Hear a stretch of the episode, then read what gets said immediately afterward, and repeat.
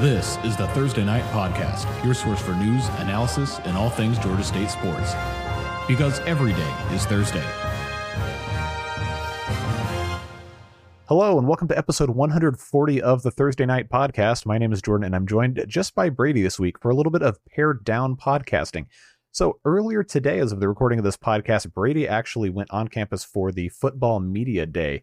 So, uh, Brady, before we dive into all the stuff you heard, how was it being back in the saddle, back on campus for a little bit, just a couple weeks uh, before the beginning of this football season? Yeah, I mean, first off, just you know, I feel like I'm I'm doing this every time something is somewhat like normal, and like when I travel for the Pensacola tournament, I feel like I did a thing about it, and spring practice, I or the spring game rather, I know that I it was cool to be there in person, and so I don't want to just be that guy every time something happens like that. But I'll be that guy one more time to say it was very cool to go down to the football offices, um, talk to Coach Elliott in person, and the five players they had us uh, available for us.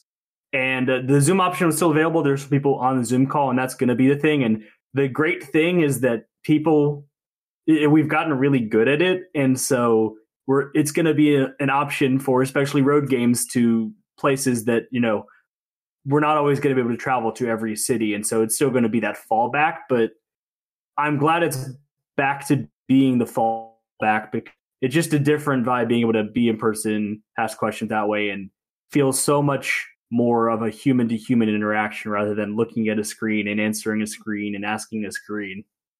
Yeah, I can definitely uh, appreciate that. I think the last press conference I would have gone to was sometime. It was one of the games in the 2019 season, and they had the uh, the press corps, if you will, down in I think it was one of the position meeting rooms, and cameras and stuff set up there. And like, I missed that.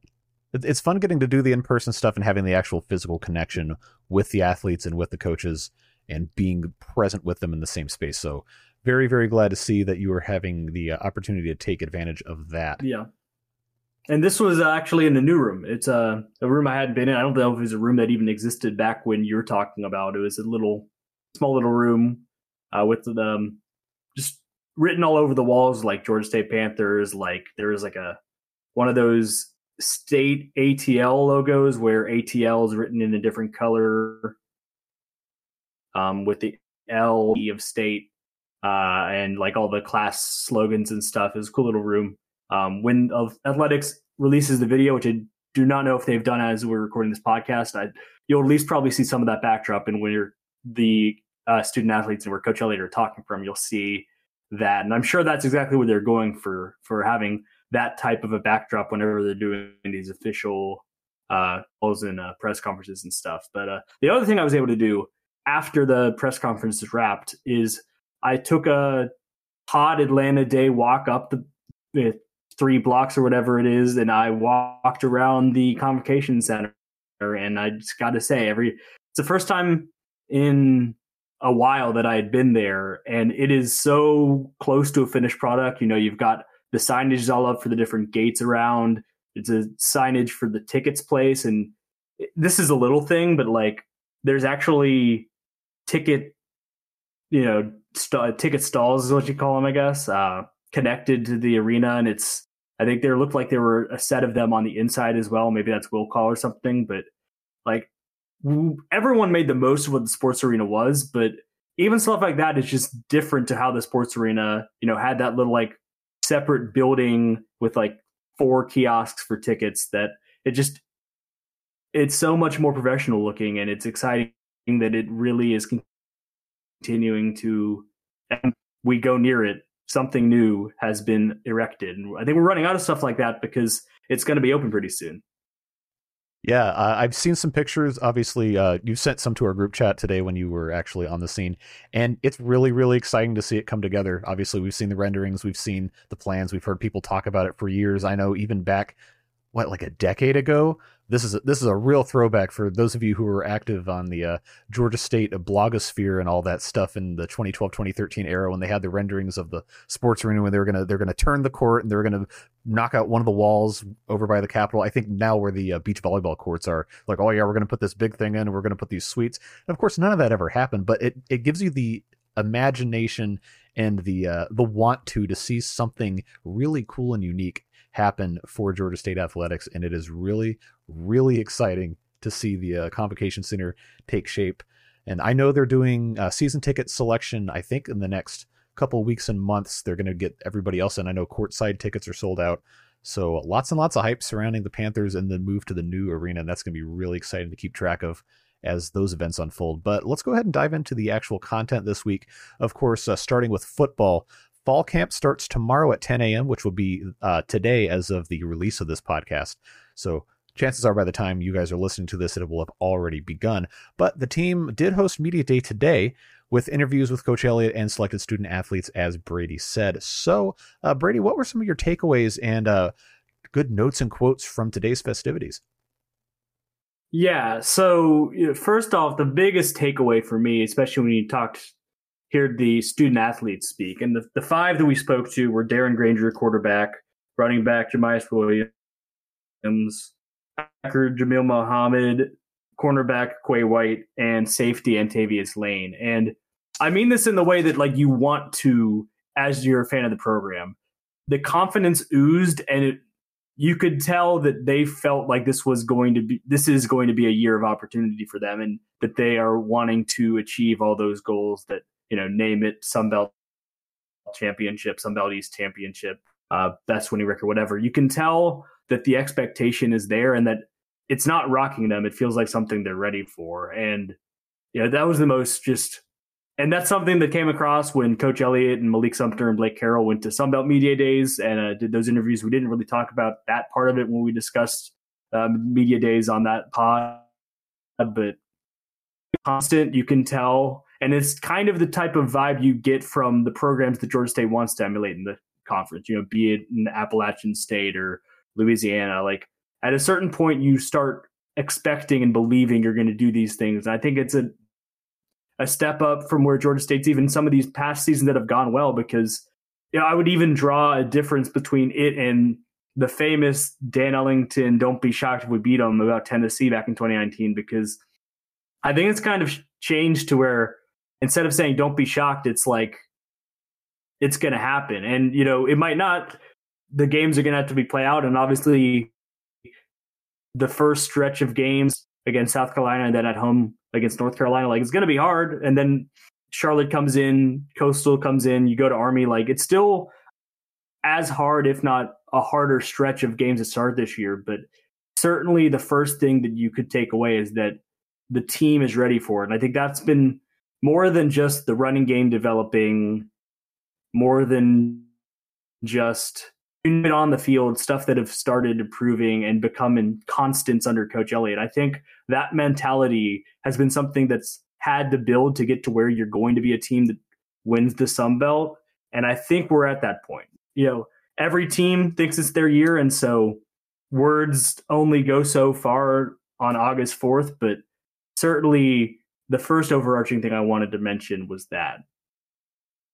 And then, you know, as far as you know, it's obvious just me talking about it. I was the only one there. Um, I we wanted to break up a little bit, just kind of. This felt like an opportunity to try something new that we haven't done before, and you know, if this is something that really adds to the podcast for you guys, please let us know that this is something you'd want us to continue to continue to do in future. But we're going to have some of the actual audio from Coach Elliott's uh, press conference with the media, and I'm going to kind of cue in where you know things that he touched on that kind of stood out to me as I was able to look at uh, the press conference after the fact. And you know, the first place I'd start on what he said. Uh, it's the first thing that I asked. You know, he spent his opening uh, statement talking about like all the returning players, and you know, naturally, the first thing I did when I asked the question was not asking about the returning players, but asking about the situation with the uh, fifth off who's going to replace Shamarious Gilmore. And uh, this is what he had to say about that. It's going to be it's going to be a really good competition because we've got several really good young offensive linemen. Um, we've got a transfer coming here as well. Uh, so we've got some combinations that we're going to look into, and we're going to see some guys that see who the best guy can step up, whether it be at the tackle position or the guard position. We may do a little bit of uh, position changing with some guys that we have already in place, but uh, it's going to be a fascinating uh, I guess, next three weeks. And he didn't go into names there. Um, maybe asking the question a different way might have lent it to getting some names, but uh, one of the ones that he mentioned later was Bryson Broadway, the transfer from Eastern Illinois, and so he might be a guy that, if you had to guess at this point, might be factoring into that fifth offensive line spot. It might be him, but the interesting thing to me was that he talked about that they're going to mix and match and maybe move some guys around and partly from the context clues of Travis Glover playing left left guard. I think maybe a handful of times, maybe less than that. It might have been like two or three times he just slid over last year during the season. Um, in the media guide for Sunbelt or the, the notes but ahead of media days for the Sunbelt media days, uh, there was a mention on the offensive line that Travis Glover might play guard. And so if you want to read the tea leaves there, I think it's possible you have that situation where the guy who's been the starter left tackle the last two years is now the left guard. And I think it honestly makes a lot of sense because Glover just absolutely mashes in the run game. And so I think there'd be a fit there. I think it's possible that if he has a uh, opportunity at the next level, his best opportunity in the NFL would be as a guard, just the way he profiles and the you know, especially that he is so effective in the run game. That plays a lot at the guard uh, position at that level. And so, you know, as we kind of know a lot of the questions, the answers to the questions of you know who's playing where because so many guys are back that was one place where we don't really know. And it seems like it's possible that technically are going to be two starters that are new if Glover ends up playing left guard. But you have other options. You have guys like Mason Cook. You've got guys like Luis, Luis Cristobal, uh, Avery Reese, guys who are kind of blocked at center because Malik Sumter has kind of got that position on lock. And so you might have some guys that have listed as centers slide over to guard. Um, you can tell that, and this is something that even dates back to the spring and you know the signing day stuff this past year. You can tell that Coach Elliott likes where he's at with just the sheer number of quality offensive linemen that they've been able to bring in. It's a hallmark of what he he tried to do, and so part and parcel of that is that especially since there's only one spot to fill, kind of however they go about filling it, I don't know that anyone should be concerned just because there's a lot of good options that are available. But that's what Coach Elliott laid out as far as the offensive line. And then uh, later he got asked about the safeties, um, the open safety position, which is kind of the only real notable starting position that's open uh, as of now. And he left it a little bit open uh, when Antavious Lane talked. He specifically named Jalen Tate as possibly being that starter. And so I don't know if that's uh, a slip up or if that's just like who might be entering camp on the depth chart as the starter next to Antavious Lane at the other safety position, but that'll be something to monitor. It wouldn't surprise me because Tate did well in the little limited time that we saw him play last year. Uh, and then, you know, kind of past that because that kind of answered all of the questions on personnel that exist. And we wait to see if any guys surprise us in the next month as camp goes on. The other new thing that was the, the another new thing was Trent McKnight being offensive coordinator, and uh, Coach Elliott had a little insight on what he was looking to see the offense improve at, and even specifically that it'd be something that Coach McKnight would be able to help with. And so, take a listen to this from Coach Elliott. I think I think we've got to throw the ball downfield a little bit more. We've got to take advantage. We've got some talented receivers. Um, I mean, Jamari Thrash emerged last year, and we've got some new tight ends that we can take advantage of. Uh, we got Cradle, that's a, a big, talented strong wide receiver on the outside. Uh, but we do need to push the, the, ball downfield a little bit. Sometimes, you know, um, I, I'm the fault of that. We may be getting four and five yards a clip, and I'm like, hey, if it works, what are, what are we thinking about? You know, sitting here at second and ten when we got second and five. I like it.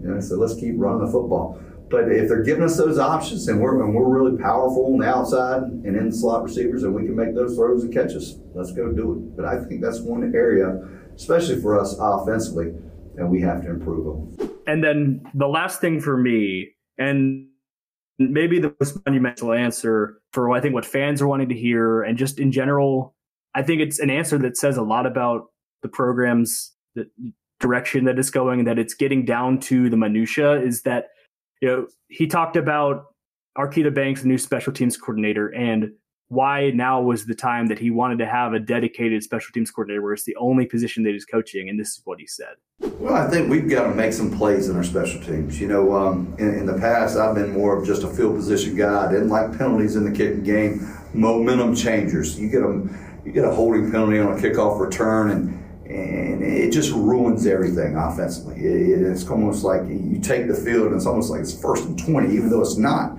Uh, so I just wanted to, to, to better organize that and take advantage of some of the players that we have in our return game. Um, we've got to pressure the punter a little bit more.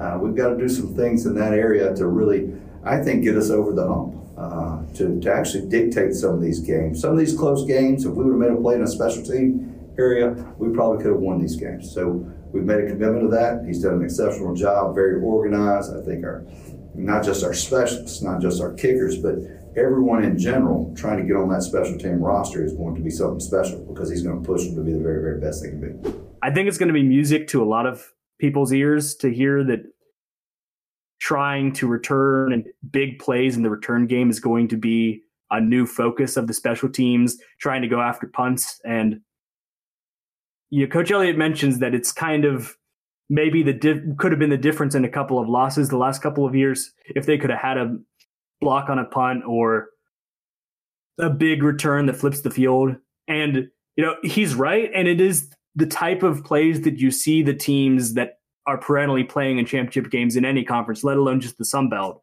and certainly the teams that have been at the top of the Sun Belt have done it really well. It's something that you see a lot from good teams, and it's been something where like I've said a few times on the pod, the special teams hasn't been the negative that it once was with Georgia State. There were some real, real, real rough years where special teams errors were putting points on the board for the other team, and it was just a mess. And it was certainly not anything in the positive. And I think that got changed, but I think people were looking for maybe this part of it where there's going to be an emphasis on the special teams making an impact. And it's still August and it's still you know you can set about saying we're going to have an impact on special teams but it's still about schematically setting up your situations where it's going to happen and the players actually going out and doing it. But i think for a team that says they want to win the sun belt east and go to the sun belt championship game and win that and go into south carolina and beat south carolina all of these things are kind of predicated on finding that extra edge. And it's the type of stuff that you're looking for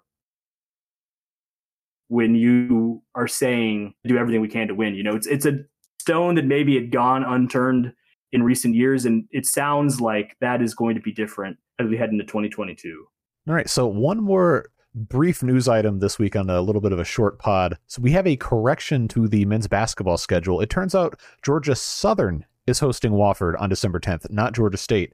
Rocco Miller had previously reported that scheduling and let everybody know on social media today of that mistake. So, uh, baffling and a little little frustrating, but understandable considering how much I'll say this. stuff he puts out. I will say this.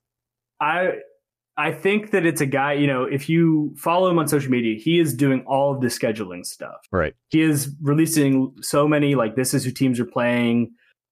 He is one of the pre- preeminent guys who does that for college basketball. And so I am sure the immediate reaction from people has been like another time where people mix up Georgia State and Georgia Southern.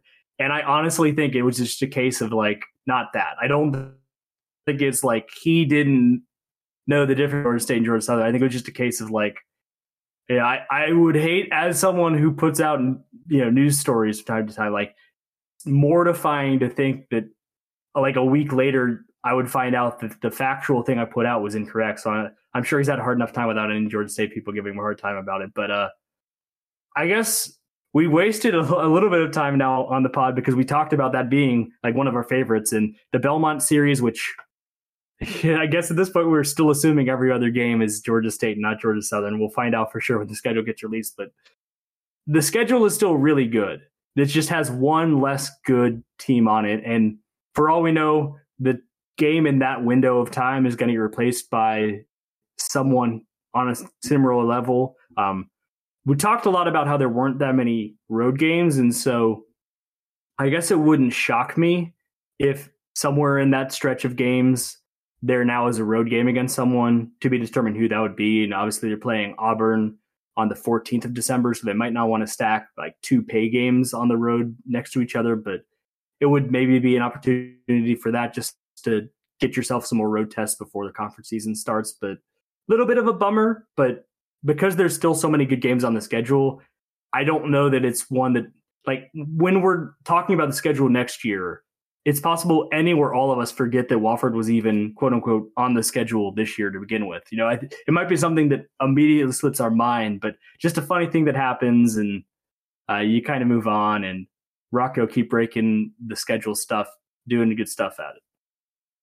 Yeah, it again, it's this stuff happens if you if you follow news and uh, reporting personalities in any level. Like someone that you respect a lot who puts out really great quality work is going to eventually make a mistake, and it just so happens that it's a frustrating thing for Georgia State and Georgia Southern fans to get those uh, those things confused. Yeah, I think what happened, he released that Georgia Southern and San Jose State are opening the season. So I'm guessing he got that news today he was going to put out. And I think as he was going back through, he must have been like, and Georgia Southern's playing Wofford on December 10th. Oh, wait, that's not what I said. I'm sure it was that moment of realization. Just, it could be so easy to do, especially when you're doing what he's doing and you're putting out, you know, hundreds of teams' schedules out. Yeah. And Brady, like you said, this is still a really really great uh, out of conference schedule. Um, I'm I doubt anyone's going to miss the playing of Our Lady of the Third Floor Bathroom Baked Potato State University. Uh, but like, come on, it's hard to be upset with this. You got a great multi-team event taking place in our brand new arena that we've wanted for 40, 50 years. Like, come on, lots to be excited about. Keep your chin up. And I would say if you want to like schedule Wofford in a later year, you should still do that. I think it'd still be a good team to play. It just, I guess, wasn't who Georgia State's actually scheduled to play this year. Yeah, so we'll keep you uh keep you updated on any further schedule changes Hopefully, there's no more great opponent retractions. But that's all we've got for you this week. A little bit of a shorter pod, but we did want to still get this news item stuff out to you guys this week. We will, of course, be back next week with more stuff. And of course, we have our position previews coming very soon. So be on the lookout for that on our website and social media handles. But again, that's all the time we've got for this week. We'll see you back next week. Have a fantastic week and go Panthers.